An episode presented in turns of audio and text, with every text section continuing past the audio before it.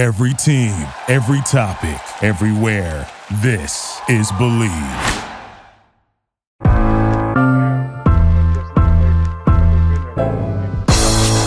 It's the corner where the treats at. Is is this the the passing of the torch, right?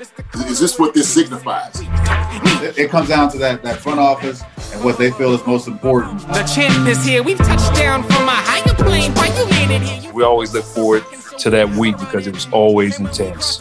You know that we ain't coming back. We about to the man, the myth, the legend, Dante Hall. My my, my favorite player growing up was Dante Hall. I love you guys, Joe, but Dante was my guy.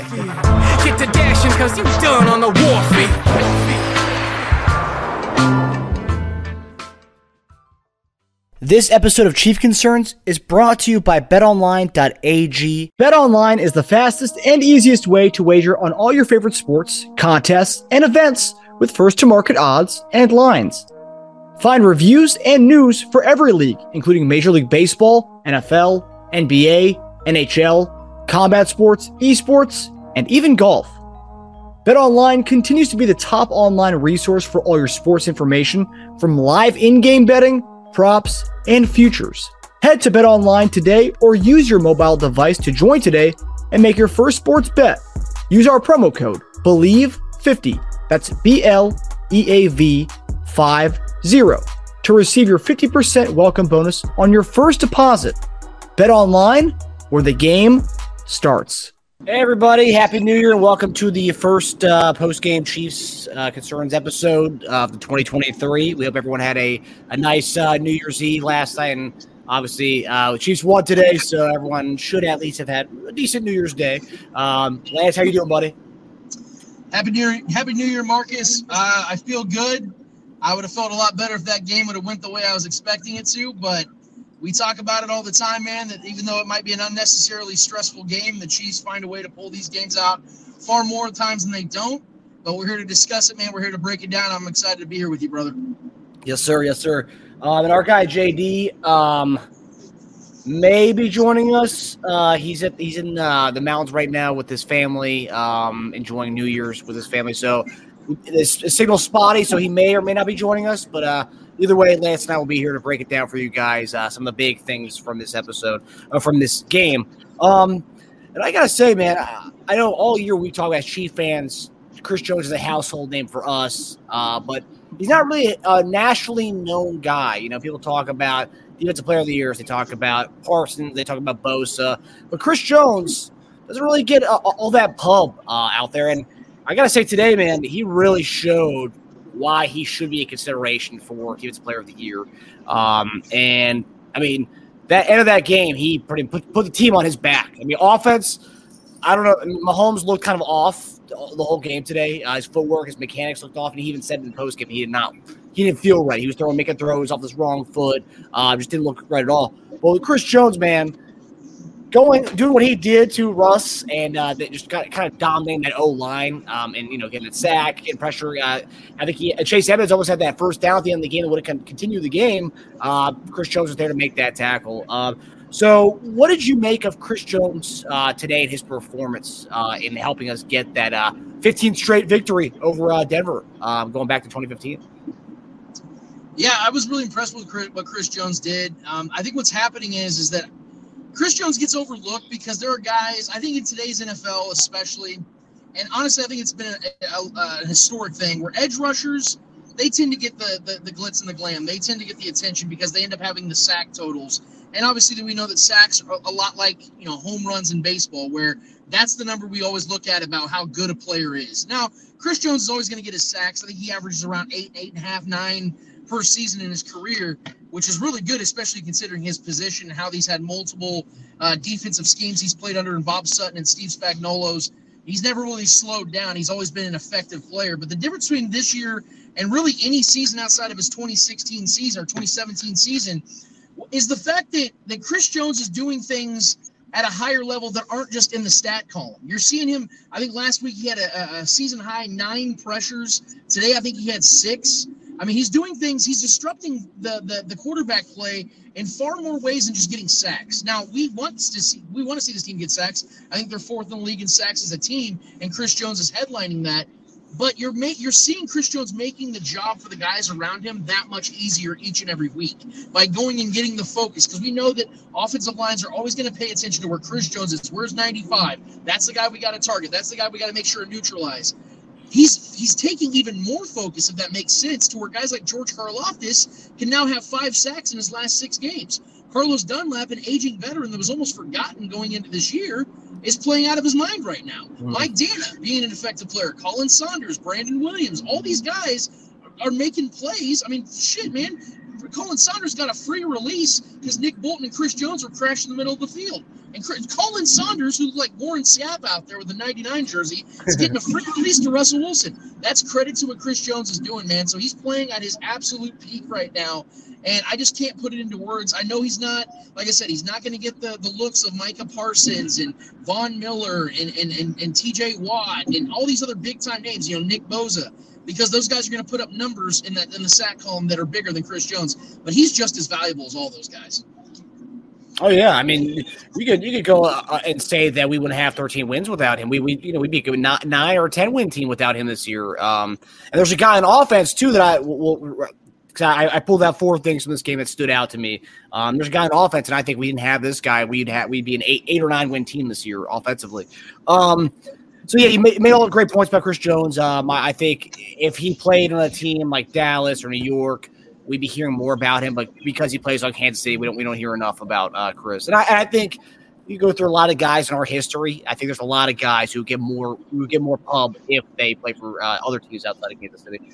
Um, so big thing we talked about pretty much every episode um, on our regular Chief Concern show and the post game show is uh, the special teams blunders, and they continued again uh, this week. Uh, you got that the missed field goal, you missed PAT um, which you know the Dustin Colquitt, Tommy Townsend drama. Uh, Colquitt called out uh, Tommy's holds. Uh, now, uh, I mean, today's you could say you could argue say it was the holds on Tommy, um, or you know the blocking was uh, atrocious too on the play where the uh, the kick before halftime that got tipped. It looked like uh, so I don't think it was a hold necessarily, but that's special teams too. The blocking looked atrocious.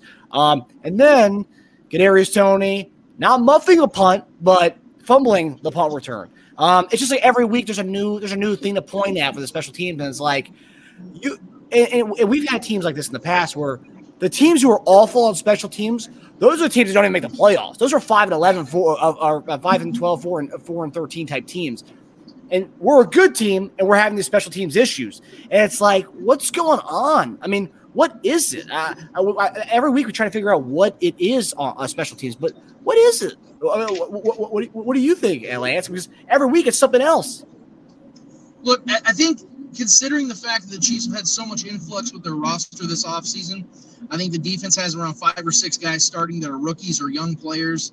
The offense has a lot of young guys that are playing big roles. Special teams, same thing. The difference is you're seeing the adjustments adjustments being made on both the offense and defensive side because that's praise to the coaching. You see Andy Reid, Steve Spagnuolo make the necessary adjustments, and their defense and their offense plays better because of it.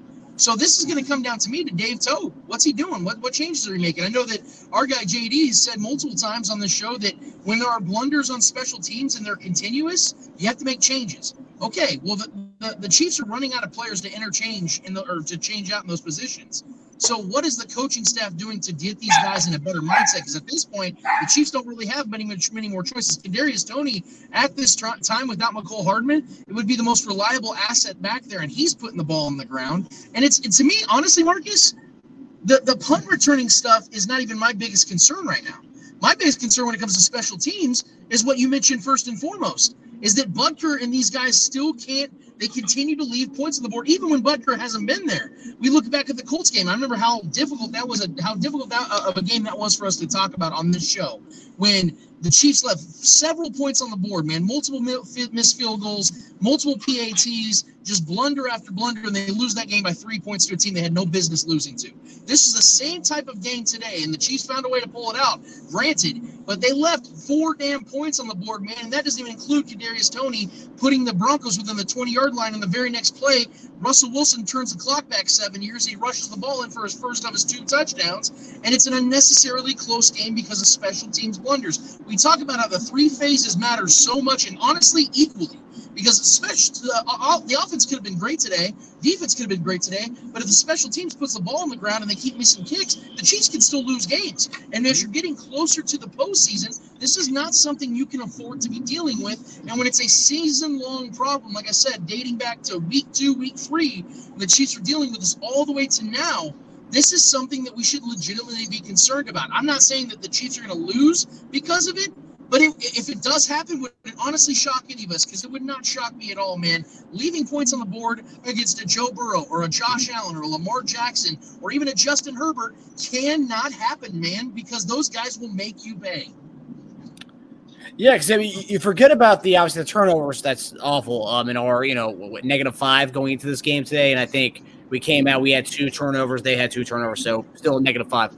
Um, I mean, you, you, talk about you know just the, the, turnovers aspect, but then you talk about the, the, the leading the points in the field. It's like we're going to be competing with Buffalo, Cincinnati, the teams that we can't afford to. Hey, we can't afford to have drive stall out and go for field goals anyway.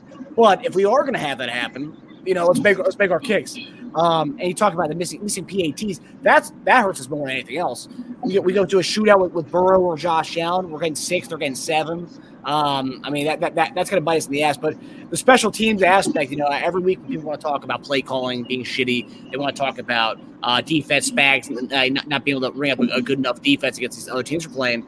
But then it's just special teams. I, I, I think consistently throughout this year, it's just been atrocious. And actually, you go start starting back with the Indianapolis game, which was our first post game show we had together. That was the yep. first game where it was like, yep, special teams is going to be an issue this year. Yep. Um, rough. Okay, so the other topic, um, and if you look at the last, I believe, five games, this guy has seven touchdowns for us. Um, and at times, you look at our offense, and it's so just like bread, it just, just looks atrocious. But then we get him the ball, and we start we start getting things happening. You know, you got you got a spark of a 12 yard run or a uh, a spark of a 20 yard catch. Where you know today's, for example, McKinnon. He had that one catch downfield where he had like the two spin moves. He had a little juke. I made a, a tweet about it. It, was like, it looked like you know you're playing Xbox. You, you, you press B. You got you got you're, you're shifting the, uh, the analog stick to the left. I mean, McKinnon has been so special to us, and I think if you take away Jerick McKinnon from our team this year, we're not a 13 win team. I mean, he's helped us so much that like him and him and Pat probably the most and Kelce obviously, but those three without without McKinnon, I don't think we're a 13 win team this year. And on top of that, um, Jerick McKinnon's playing the way I thought CH was going to be for us, and I tweeted that out earlier. McKinnon is everything we thought CH would be. That receiver out of the backfield, that kind of that explosive type of guy that we saw at LSU. We haven't seen in the NFL, and that's what Jerick McKinnon's been. Um, do you agree that this team would be a 13 win team if we didn't have uh, Jerick McKinnon this year? No, no, I don't, because the Chiefs are winning games a lot of times because of what McKinnon's doing for the team. I mean, look at look at just the two Broncos games. Uh, the Chiefs won the first game by six, and they won the second game by three. In both games, Jerick McKinnon scored multiple touchdowns. So this, the, he is the one that is making the ultimate difference. Because no offense to Travis Kelce, he's a Hall of Famer. He's the greatest tight end who's ever lived, and he is obviously the number one option for this team. But outside of Jerick McKinnon, there has not been a single guy that has been more consistently deadly for this team over the last month there is just he's just not there. Juju's not effective enough. MVS can't catch passes, and when he's open, Patrick for whatever reason can't hit him. Mecole's been out for eight nine weeks. There's nobody else. Kadarius Toney has shown promises. He's showing life, but he's just now getting into the fold. McKinnon has now been with his team for two years, man. And we saw the late season surge that he had last year, but the man just set a record today for most consecutive games with a receiving touchdown for a running back in NFL history with five consecutive games. The man in the last month has 25 receptions for 256 yards and seven touchdowns. Seven. That's that's stupid. He has more receiving touchdowns this season than Tyreek Hill.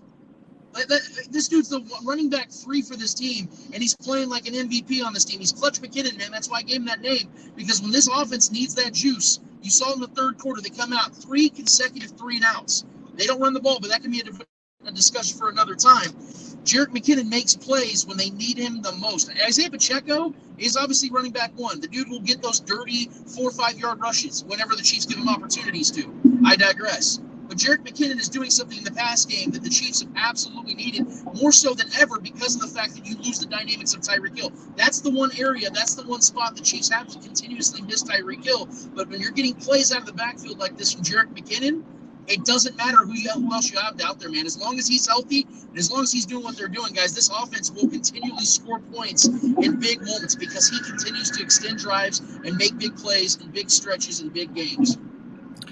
He's probably one of our most consistent pass catchers. To be quite honest with you, when we throw to him, it's like it's a it's an automatic catch most of the time.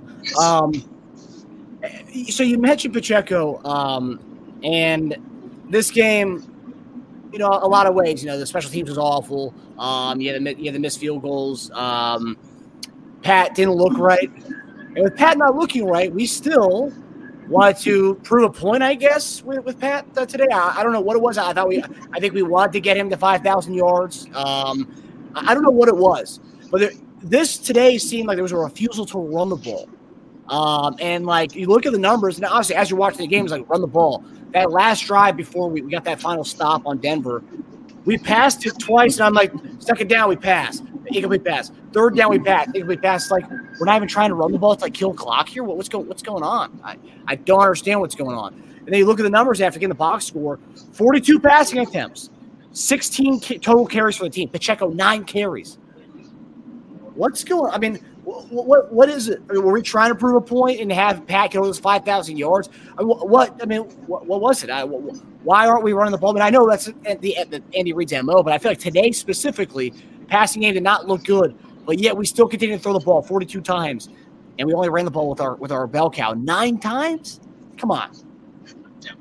Well, when you're when you're a head coach, I try to put myself in the position of Andy Reid, and if I was a head coach for 17, 18 years and I had to make the most out of Alex Smith, Donovan McNabb, Jeff Garcia, Kevin Kolb, all these other guys. I have to rely on my run game a lot more times. But he was still known notoriously as a pass heavy schemer, as, yeah. as a head coach and as a, as a play caller. So now, when he finally has not only the best quarterback he's ever had in his career as a head coach, but the best quarterback we've ever seen play football, I can understand why you want to get pass happy why you want to just throw the ball because Patrick is just so special. And every single week he continues to show us just he can make plays no one else in the history of football can make. Having said that, though, you, when you when you get so pass happy, even for a great like Patrick Mahomes, you're putting that much more pressure on him to have to be great, to have to be special. That when he goes in these little slumps like everybody does, where you have a couple three and outs and he's not special every single drive, it puts that much more emphasis. Oh, well, the defense has to save them now because we're not getting the running game in rhythm. I was talking to Clay Windler from Red Truck Cinema. He was saying something. He was like, well, the run game's only getting like three, three and a half yards a carry today. Yes, but when you're only running the ball 12 times out of Patrick's, uh, outside of Patrick's four scrambles, you're not giving him an opportunity to, to succeed because you know how this game goes. You can run the ball 12, 15 times, and on that 16th rush, you get a 50, 60 yard rush, and it breaks everything open. That's what this offense needs is an, uh, giving Pacheco and McKinnon and whoever runs the rock, even Rojo, giving these guys multiple opportunities to bring balance to this offense because that's all you need. We don't. The Chiefs don't need an offense that's going to rush for 160 yards a game. They're not the Browns. They're not the Eagles. Yeah. They're not teams that are going to rely on the run game. But if you have a balanced attack, you're you're going to you're going to make life very difficult for defenses like the Bengals, who have beaten the Chiefs three straight times in one calendar year. The Bengals drop eight because they don't believe the Chiefs are going to run the ball on them. They're literally begging the Chiefs to run the damn ball on them. So what do you do? Run the damn ball. I know that today it's fitting because the game the game deciding play was Patrick rolling out and throwing that first down to Travis Kelce. And I was saying just run the ball, run the clock down, make the Broncos use all their timeouts. And it worked. But here's the thing, man. What set that play up? Two running plays that got them in short distance. That was giving them the ability to get that ball to Travis Kelce. That's my point we obviously know this this team is only going to go as far as Patrick Mahomes takes them. We know this. We've addressed this. He's a $500 million quarterback, and the best quarterback in football is about to win a second MVP. Yep. But you have to have a balanced attack because if you don't do that, the Bengals are going to continue to do that. And if in fact the Chiefs face them in the AFC Championship or even earlier, you know the Bengals are going to bring that recipe again. They're going to say, "All right, we're dropping eight. Let's see what you guys do. Let's see if you guys will finally get it, get the hint, and run the damn ball." That's my only hope, man. Because if they don't do it, man, we could be seeing a fourth consecutive loss to a team like the Bengals, and none of us want to see that happen. No, especially especially their fan base online. They're they're awful. uh, um, I will say so. Uh, we'll get to Cincinnati in a second, actually. Um, but ten. So uh, we had ten different pass catchers today catch a ball. Blake Bell, welcome back. It was good to see Blake Bell back out there. It looks like he's put on some weight. You know, yeah, I think he's been. I, I don't think he's been on the field uh, working out much. I think he's put on some, some pounds, but he looked good nonetheless. Um, I gotta say, there was the series where he threw the interception in the red zone, uh, and we talk about a a weird like not try not trying to, to run the ball. We didn't run the ball once. He had that one rollout where he almost got to Juju. He, kind of like he had that, he slung it uh, to him, and it was a little bit outside Juju's grasp. And then he does the same kind of thing. He rolls out again and just like throws it in there, and then it looked like it was Justin Watson, and that's when they had the interception. It was like we didn't run once there. We went we went right to pass mode. I, I, don't I don't I don't get that. Um, yeah, I, I, I think sometimes, and, and, I, am not doing, I'm not saying to knock Pat or Andy. I just think we we know what we have, and we like to have fun with what we have. You know, it's like we know we have the best quarterback in the league. We like to throw him out there and like you know, let's try and get a, let him throw another touchdown. And like sometimes it's like just run the ball. It's that simple. Run the ball gets three or four yards closer, then take a shot and do something. You know, do something cute with one of our tight ends. But um, 13-3, not going to be sad about it. Uh, not at all. Okay, tomorrow night, big game. Um, we got. I will say, I think tomorrow's slate of college games and, and, the Monday night game, I think it's a better slate of games than what we saw today. To be quite honest with you, although four four o'clock games are actually not bad. Um, so okay, so Cincinnati is hosting Buffalo. It looks like they're a one point underdog tomorrow. Um, we we have a big big dog in this fight. Buff, uh, Cincinnati wins. We get the one seed. We get the bye. I'm, I'm, I'm happy that we, we go play Las Vegas next week. Dunsky, if you win that game, over. Um, tomorrow night, uh, what are the keys to victory? And uh, who do you have winning that game tomorrow night? Uh, Cincinnati, Buffalo. Yeah, the keys to the victory for the Bengals. It's it's simple, man. Uh, they're gonna. I think they need to force the the Bills to run the ball. I think that I think that Josh Allen's going to want to make a statement in this game. I think that Josh Allen's going to go out there and want to throw the ball a lot to Stefon Diggs because this is the biggest game of the season for both of these franchises. And um, and I think what's going to happen. Sorry, get on my car here. I think what's going to happen in this game. I, I can't hear you, buddy. Yo, Lance, I, I can't hear you, bud. L- Lance. Thanks. I think it's going to go over 50 points. Can you hear me? I'm sorry, I'm having a malfunction here. Yeah, no, I can't. I can't hear you at all, buddy. I'm sorry. Hold on. Hold on. You're good.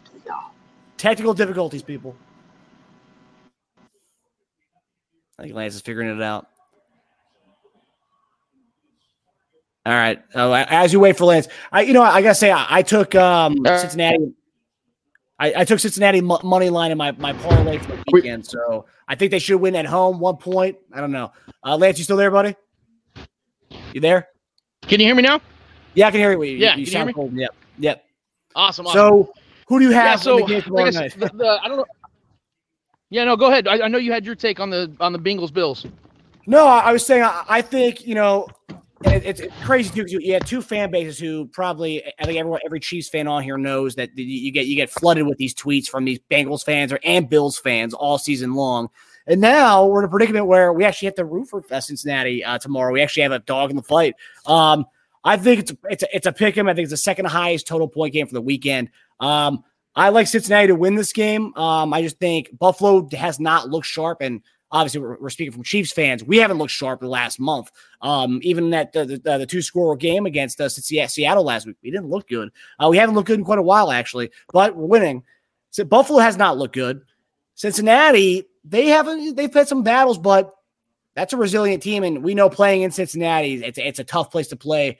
I'll take the home team tomorrow with the the, the one point um uh with, with one point they're giving me at home for uh, Cincinnati. But what do you got tomorrow? Yeah, so the, the this game this this line pisses me off, and I'm not I'm not even a Bengals fan. The the Bills are coming into this game as a one point favorite on the road. Mm-hmm. Uh, they have the over under thing at 49 and a half. Yep. Uh, here's what I understand. The Bengals have been the better team over the last two months than the Bills have been. The the Bengals have won nine out of ten in seven straight. And Joe Burrow, outside of Patrick Mahomes, has been the MVP in the NFL. I know that Jalen Hurts, all that talk has been great, and Jalen Hurts has been awesome this year. This is his second straight week he's missed, and Joe Burrow has been the one consistent piece for the Bengals all season long. They've had issues in the offensive line. They've had Joe Mixon out. They've had Tee Higgins and Ja'Marr Tate, Chase miss time. They've had their defense banged up. And yet Joe Burrow continues to lead this team, and he's in the top five in just about every statistical category. And if I'm not mistaken, he's on pace to break the single season completion percentage record over Drew Brees. Wow. So he's he's been unbelievable this year. And they're at home with everything to play for because if they win that game, and by some strange coincidence, the Chiefs happen to fall to the Raiders next week, the Bengals have the one seed in the in the AFC. So there's everything to play for in this one. Quite frankly, Joe Burrow's got everything to play for because he has the bragging rights of saying, I beat Patrick Mahomes and Joe, Josh Allen in the regular season. I'm coming in with the advantage on both these guys in the postseason. And more than likely, if I get this victory, there's a good chance both these guys have to come see me in the postseason. So yeah, man, the Bengals have all the momentum in this game. And to be honest with you, man, Josh Allen has not been good for about eight, nine weeks now. He had yeah. he had a really good fourth quarter against the Dolphins that last game, but the Dolphins should have won that game in, in Buffalo. Mm-hmm. And Josh Allen is 30th, I think, 30th in completion percentage. Uh, he leads the league in turnovers. Uh, he, I think he's a 28th in quarterback rating. He over the last like uh, since the Chiefs game in Week Six. So he's been playing a lot of hero ball, and it's been fun to watch because as a football consumer, it's so cool to see this guy, this freak athlete, just running all over defenses when they have to do it. Yeah. But the Bengals are the type of defense that can stifle that out and force you to play a different style, especially in the second half. Their second half adjustments on defense are unprecedented. They are so smart and they're studious at what they do. They see you do something in the first half, and they flip the script and make you. They force you to do something else and add a dimension to your offense. The Bills don't have that added dimension. James Cook's been a solid running back, but do we have any certainty they can go in there and rush for over 120 yards in this game? Because I don't. And I think that's what it's going to take for you to beat the Bengals on the road. I think the Bengals can put up 27 to 30 points on the on the Bills defense because I think this is going to be one of those games where we finally see them miss Von Miller. Because they're going to miss Von Miller, just a matter of when, not if. And I think this is one of those games because this Bengals offense is absolutely loaded, a motivated team, Monday night football at home with everything to play for. Give me the Bengals, and I'm going to say they beat the. I think I think they beat the Bills by seven plus. Yeah, I I agree. Um, I, I saw that line and I was like, I mean, gosh, both teams really have a lot to play for here. I mean, we, we, talk we talk about we, we, we, talked about on the show a couple weeks ago what's hard to play for uh, you know playing every week knowing that if the team ahead of you slips up then you can leapfrog them. That's been our kind of situation. Cincinnati can whether they get the one seed or not cincinnati can win and they at least get to the two spot and if buffalo has to play them they got to travel to cincinnati and if you know who knows we lose the raiders next week. Jarrett Stidham looks pretty damn good right now at halftime. Um they could you know we could potentially lose the raiders next week. I, I hope that's not the case and cincinnati gets the one spot. I mean yeah, look, it, it's a, it's obviously we, we talk. If you look at the AFC, it's a three dog race for to, to, to, win the AFC between Buffalo, Cincy, and us. Uh, and any kind of edge helps. And I think in, in a regular season game, and if you look where the teams are trending, Cincinnati looks really good. And you, you mentioned all the stats there. They win. The, uh, they get the home game on Monday night. Um, and it with prime time game, best game of the weekend by far.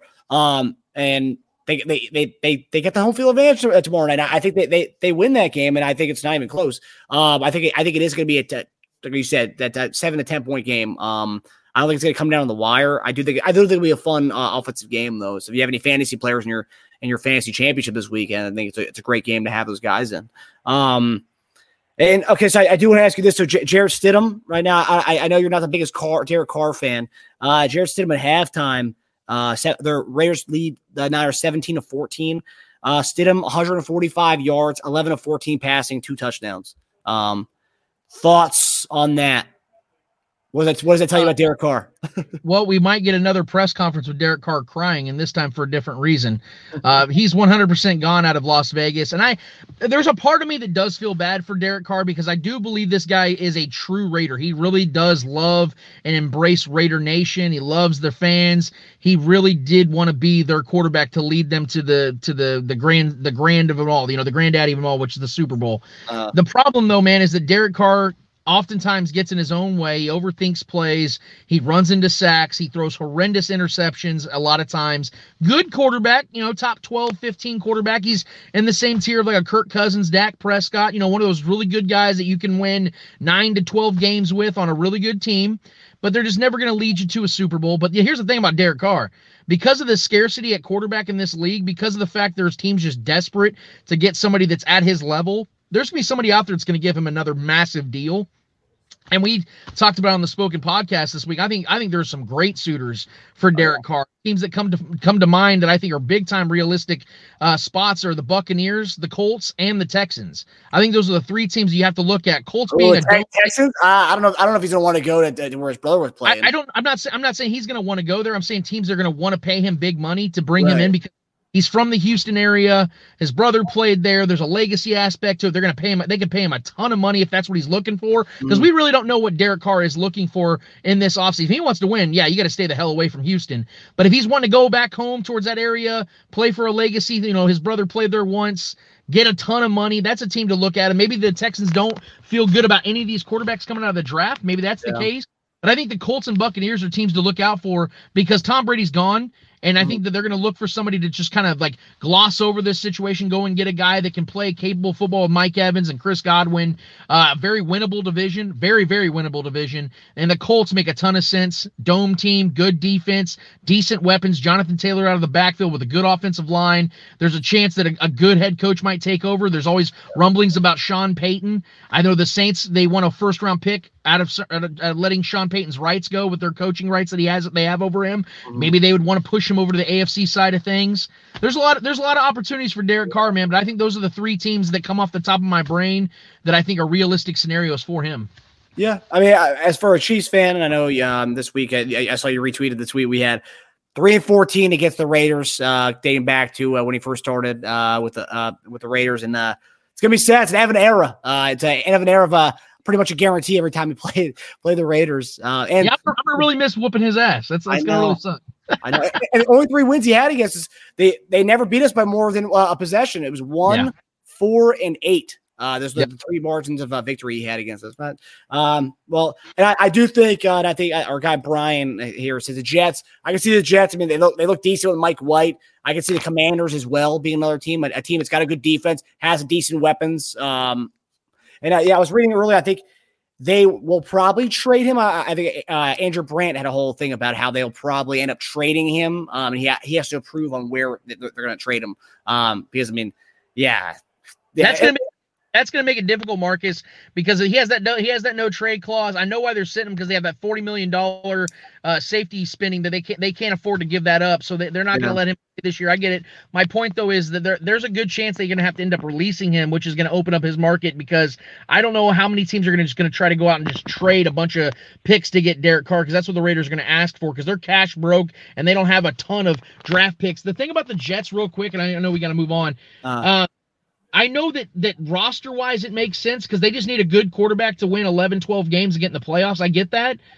But I have a problem with Derek Carr, like picturing him hold, like handling the New York media. mm. I just don't know if he can handle that, man. He just doesn't seem like the kind of guy that would be able to handle the excruciating pressure of New York New York media. And you know this better than I do, man. You're closer to that area than I am, and it's it's just heartless up there, man. From everything I know, the expectations, you know, because a lot like Russell Wilson going to the Denver Broncos.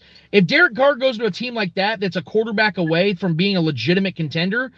Think about like how he's going to be viewed. It's going to be a savior aspect. It's going to be like, oh, he's the guy. He's going to change everything. He's with the, the, the Jets are going to move up the Super Bowl odds. Like, I don't see Derek Carr being that kind of guy, man. I think he needs to go to a mild market on a good team with with Mhm. medium to low expectations and just see where it goes. I just don't see Derek being that kind of guy that can handle that kind of pressure. Yeah, that and and that's why I think for me, I, I think number one landing spot would be the Commanders. That's a team that you know. Look what they did with Alex Smith a few a few years back. Alex Smith was a shell of what he was when Yeah. he came back from that injury. He led to the playoffs. They have a good defense. They have great weapons on that team. Between And the Jack Del Rio connection. He's the yeah, coordinator. Yeah. yeah, that too. Oh man, um, yeah, I mean, there's, there's plenty of things there. So I could definitely see that. And Derek Carr's a good guy, regardless of how we feel about him. He's a solid guy, and I think that's a, that's an organization who could use a, uh, you know, a kind of uh, new blood like that, bring a guy like that in. But Yep. regardless, it'll be it's of an era. It'll be sad to not play him um, and get a win every year, uh, two wins every year against them. But that does it for uh, the post game show. JD wasn't able to join us. J- JD's uh, on vacation right now with his family, so I told I totally get it. Um, but we'll see you for the chief concerns. We'll see you guys Thursday when our new episode drops. Um, of course, Lance, you can find him on the Spoken Podcast uh, every Saturday. Um, yeah, and uh, we hope everyone had a really uh, happy New Year's last night, and we hope uh, 2023 gets started everybody you know, on a good note this week. So take it easy, everybody. Hi, everybody. Thanks for watching. Subscribe here to get the latest from the show. Also, be sure to check out the best clips from Chief Concerns. And if you prefer to listen to the show, subscribe and follow us on Apple Podcasts, Spotify, and anywhere else you get your podcasts. Thank you for listening to Bleav. You can show support to your host by subscribing to the show and giving us a five star rating on your preferred platform. Check us out at Bleav.com and search for B L E A V on YouTube.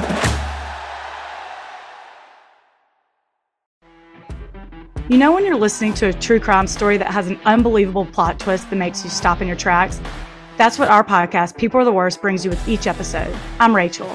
And I'm Rebecca. We're identical twins who love true crime cases that make you say, didn't see that coming, and we hate the people responsible for them. Listen to People Are the Worst now on Apple, Spotify, or wherever you get your podcasts.